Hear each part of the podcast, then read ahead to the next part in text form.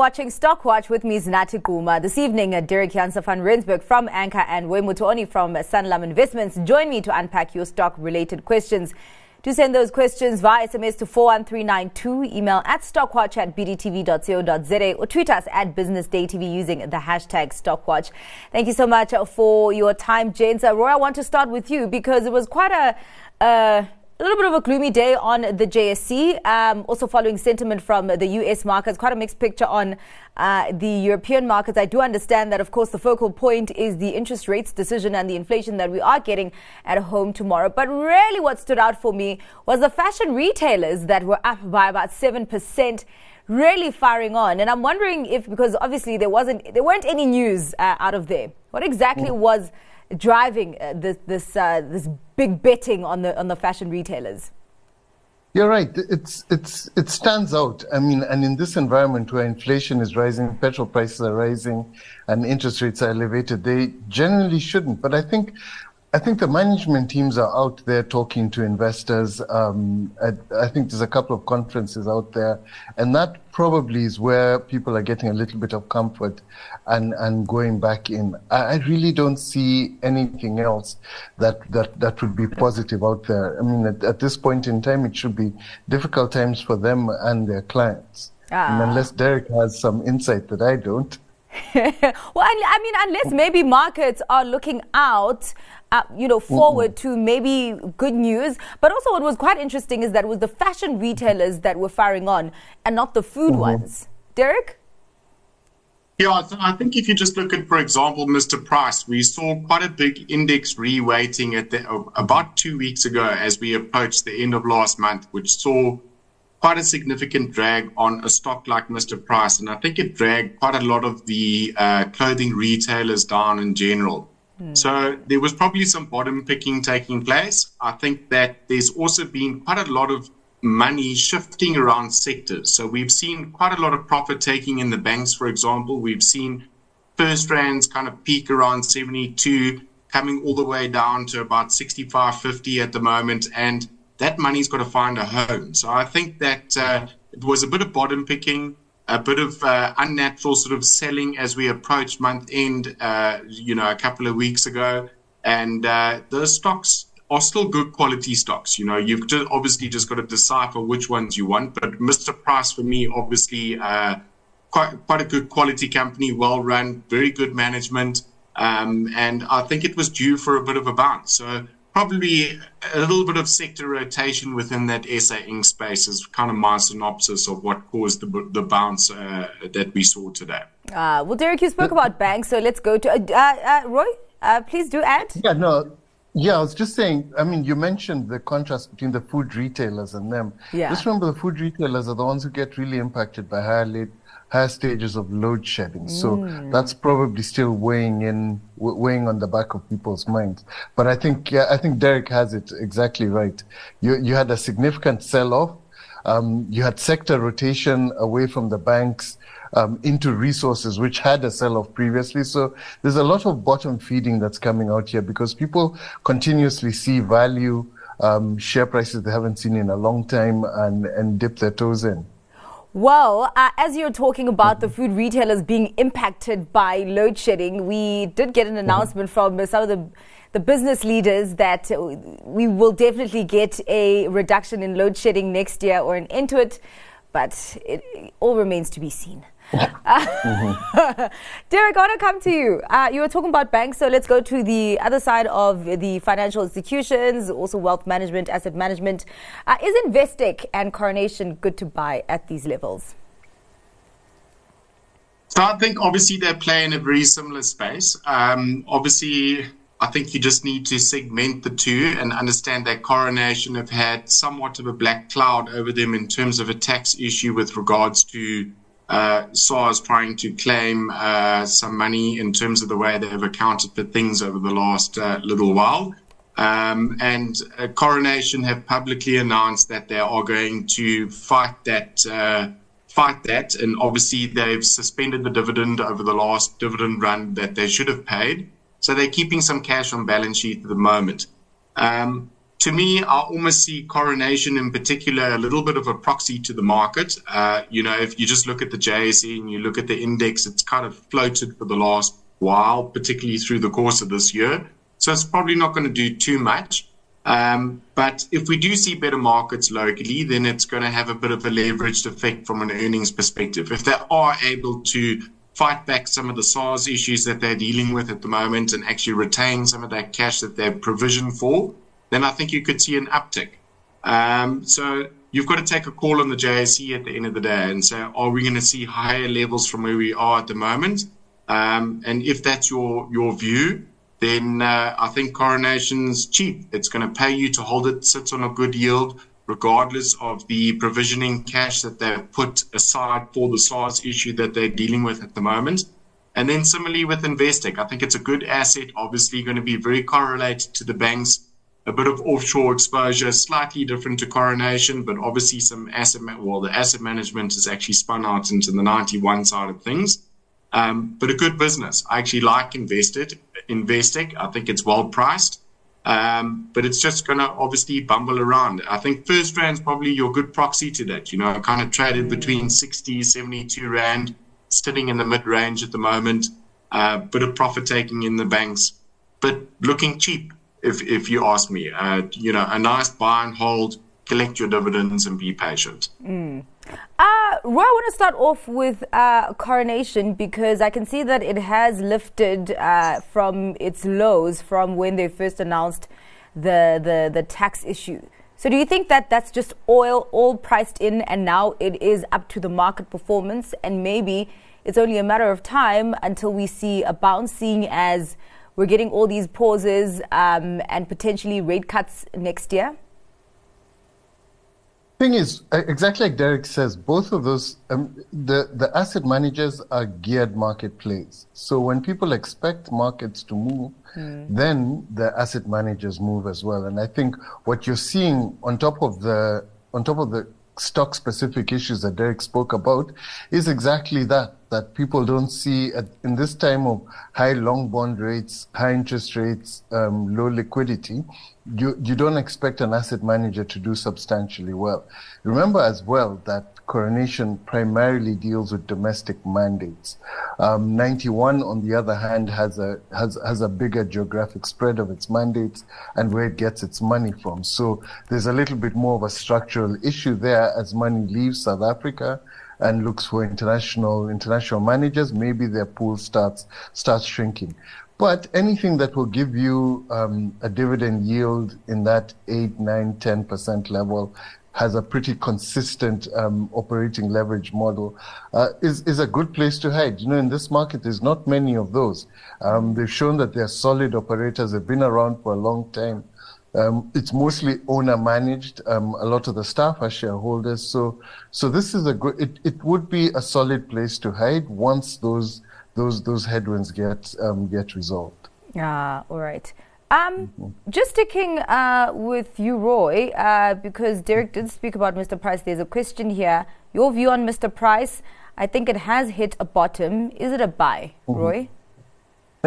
So, so Mr. Price, uh, I, Mr. Price always played in the value end of the market. When times are tough like this, um, you would you'd imagine that most consumers um, trade down and that um, people would shy away from credit and go stay in that cash world. And that's where Mr. Price plays. And typically that has been a good place to be. The market's changed a little bit. There's a lot more challenges in that market from Shein overseas and a variety of other people playing there. Plus, Mr. Price has gone out and bought a couple of other um, other diversifiers that allow it to and to entrench itself in other segments of the market as it tries to expand. And I think that's why they got punished because the market figured that maybe they've taken their eye off the ball in their core business and the competitiveness in the core business was probably growing. So, so that's where the doubt has come in. I mean, it's sold off. It's not as cheap as it could be um, in, in, in, in, the, in, the, in the clothing cycle.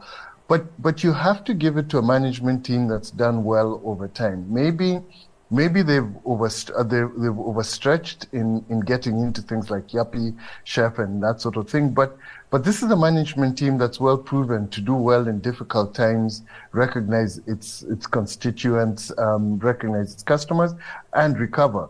But I would say, I would say to the investors, don't underestimate how competitive that bottom end of the market has become, mm. um, and how much that market has crunched because because of the difficult times the consumers facing. All right, gents, let's get to more of these questions.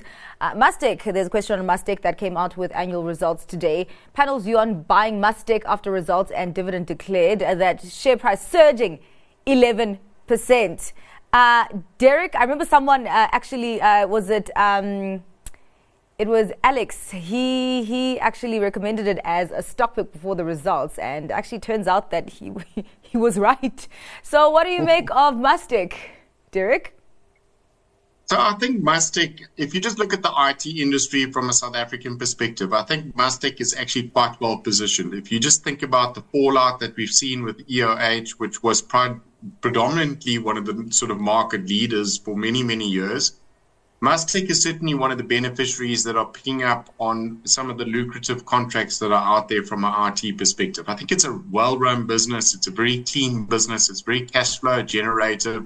Um, the only problem that I can kind of caveat is that, you know, in this sort of less liquid space, it's very difficult to fetch the right valuation for these stocks. And again, therein lies the opportunity. If you're patient and you buy good quality shares that have got an ability to leverage up, then uh, you're going to make some decent money. But I think you've got to take a very long term view with it. So my sort of overriding synopsis is that it's a very well run business. It's very cash flow generative. They've got, they're probably going to steal quite a lot of market share in terms of how they're positioned within the context of the IT inf- or the IT backdrop of what South Africa has to offer from a hardware perspective and from a software perspective. So I like the business. I think it's fairly valued but you've got to be patient. You've got to buy and hold. Don't think you're going to make quick short term money out of it.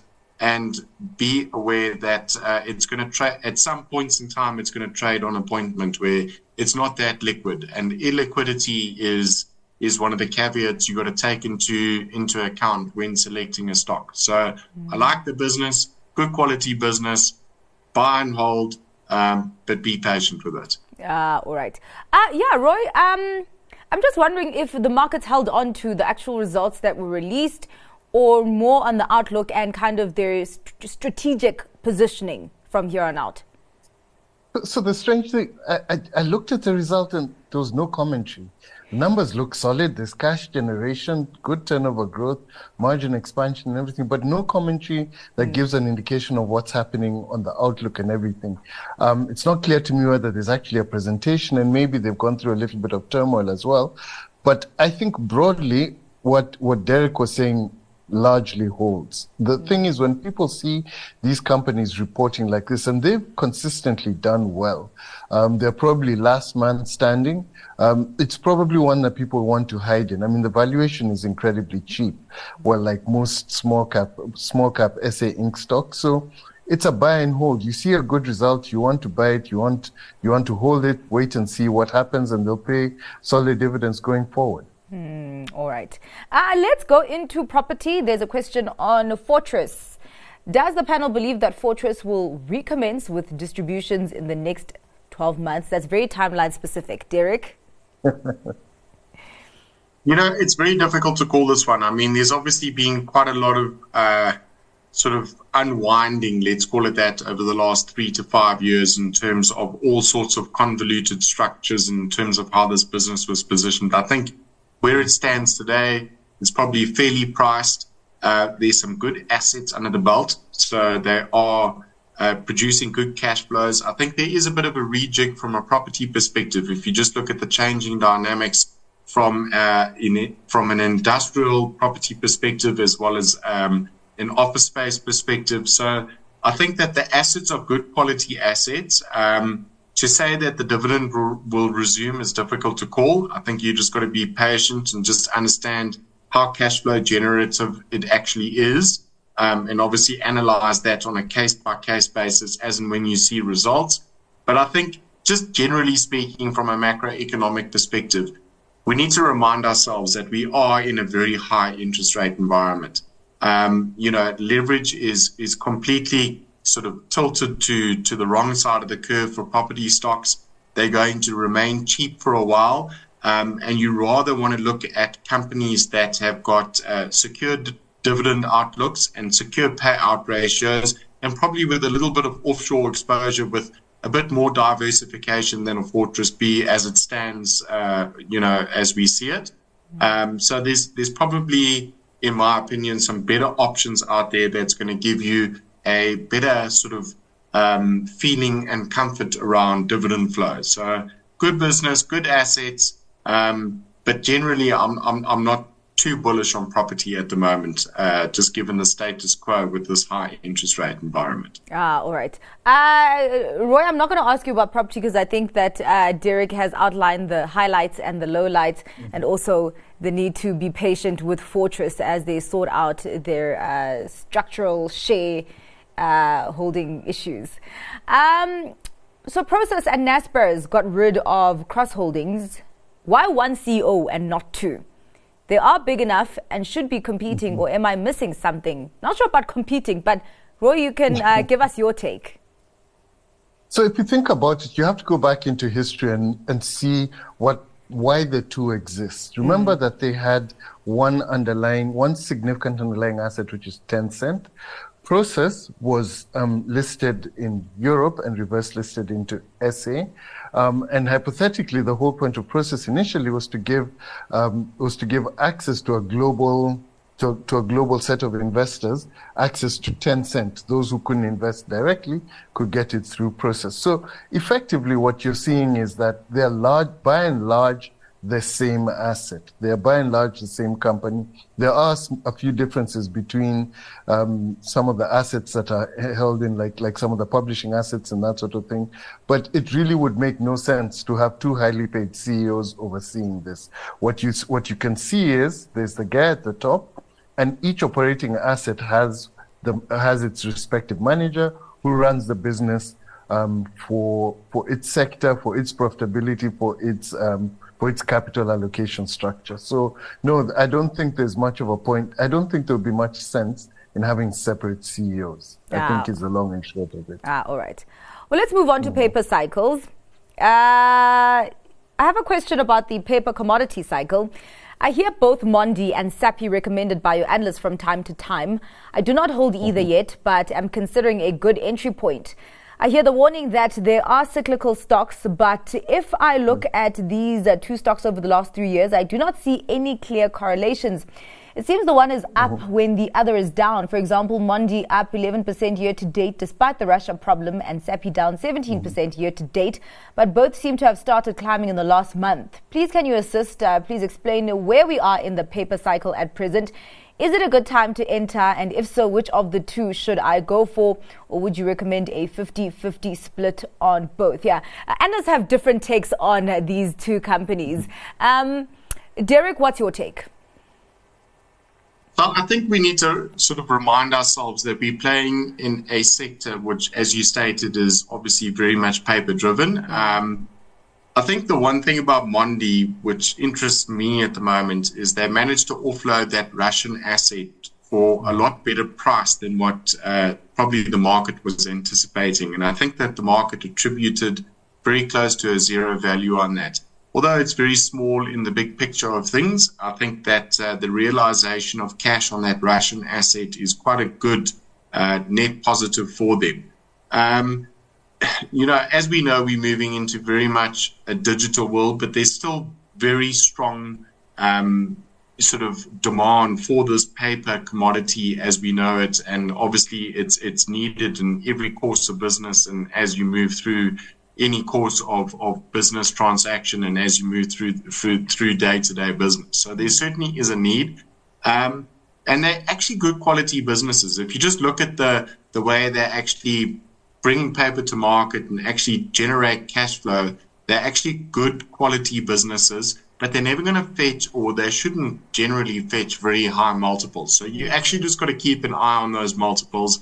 And when they become kind of undervalued relative to to what uh, market expectations have been in the past, that's the time to buy it. But typically slowly trend to the upside. And if they get undervalued or overly undervalued, then that's obviously the time to look at uh, putting them in the portfolio, but certainly not. Uh, you, are not going to get uh, breakaway sort of moves to the upside that are going to give you very strong moves unless you've got this acquisitive pro- approach from an offshore pers- perspective. But certainly, if I had to choose between the two where it stands at the moment, I think Mondi's quite well positioned.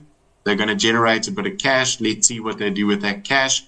And I think that the offshore presence is certainly um, something that kind of uh, raises an eyebrow for me. So mm. good quality businesses, slowly cash generative, uh, but don't expect extremely high multiples out of them. Just kind of one of those stocks you want to put in the portfolio and bury away and just let it produce the cash flows that you want. I just needed the viewers to see this, this need for paper. Roy, quickly, before we get to your stock picks, would, would you have a preference?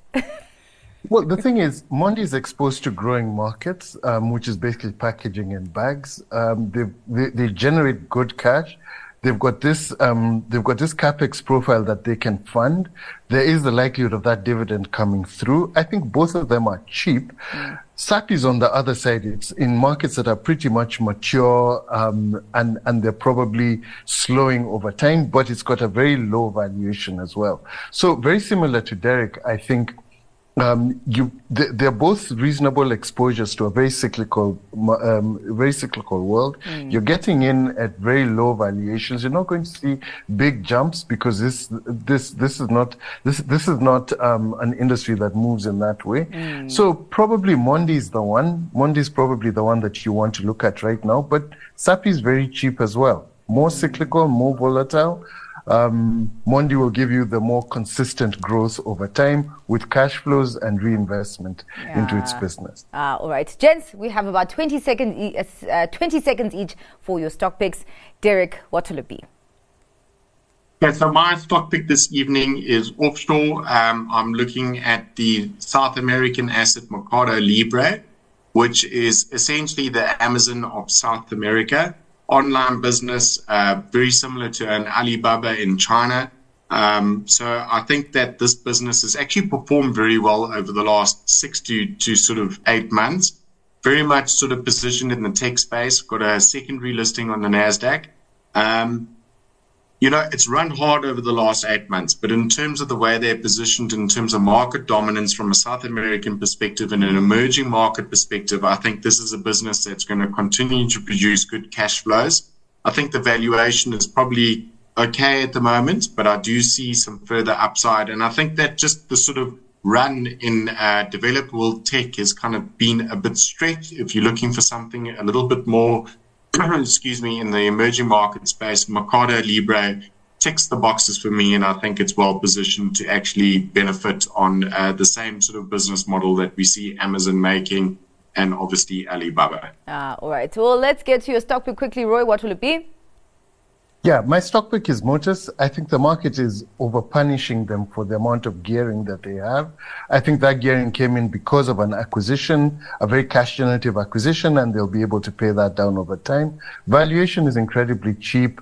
It's not as cyclical as the market rates it. Uh, and I think this is a management team that knows its industry, is that, that is highly competent there and that will take it through even as interest rates either remain high or start coming off in the horizon. Ah, all right. Well, thanks so much for your time and insights today, gents. Really appreciate it. That's all for Stockwatch this evening. Thanks to our guests, Deryck Janse van Rensburg from Anchor and Roy Mutooni from Sanlam Investments. Coming up next, the close. Stay watching.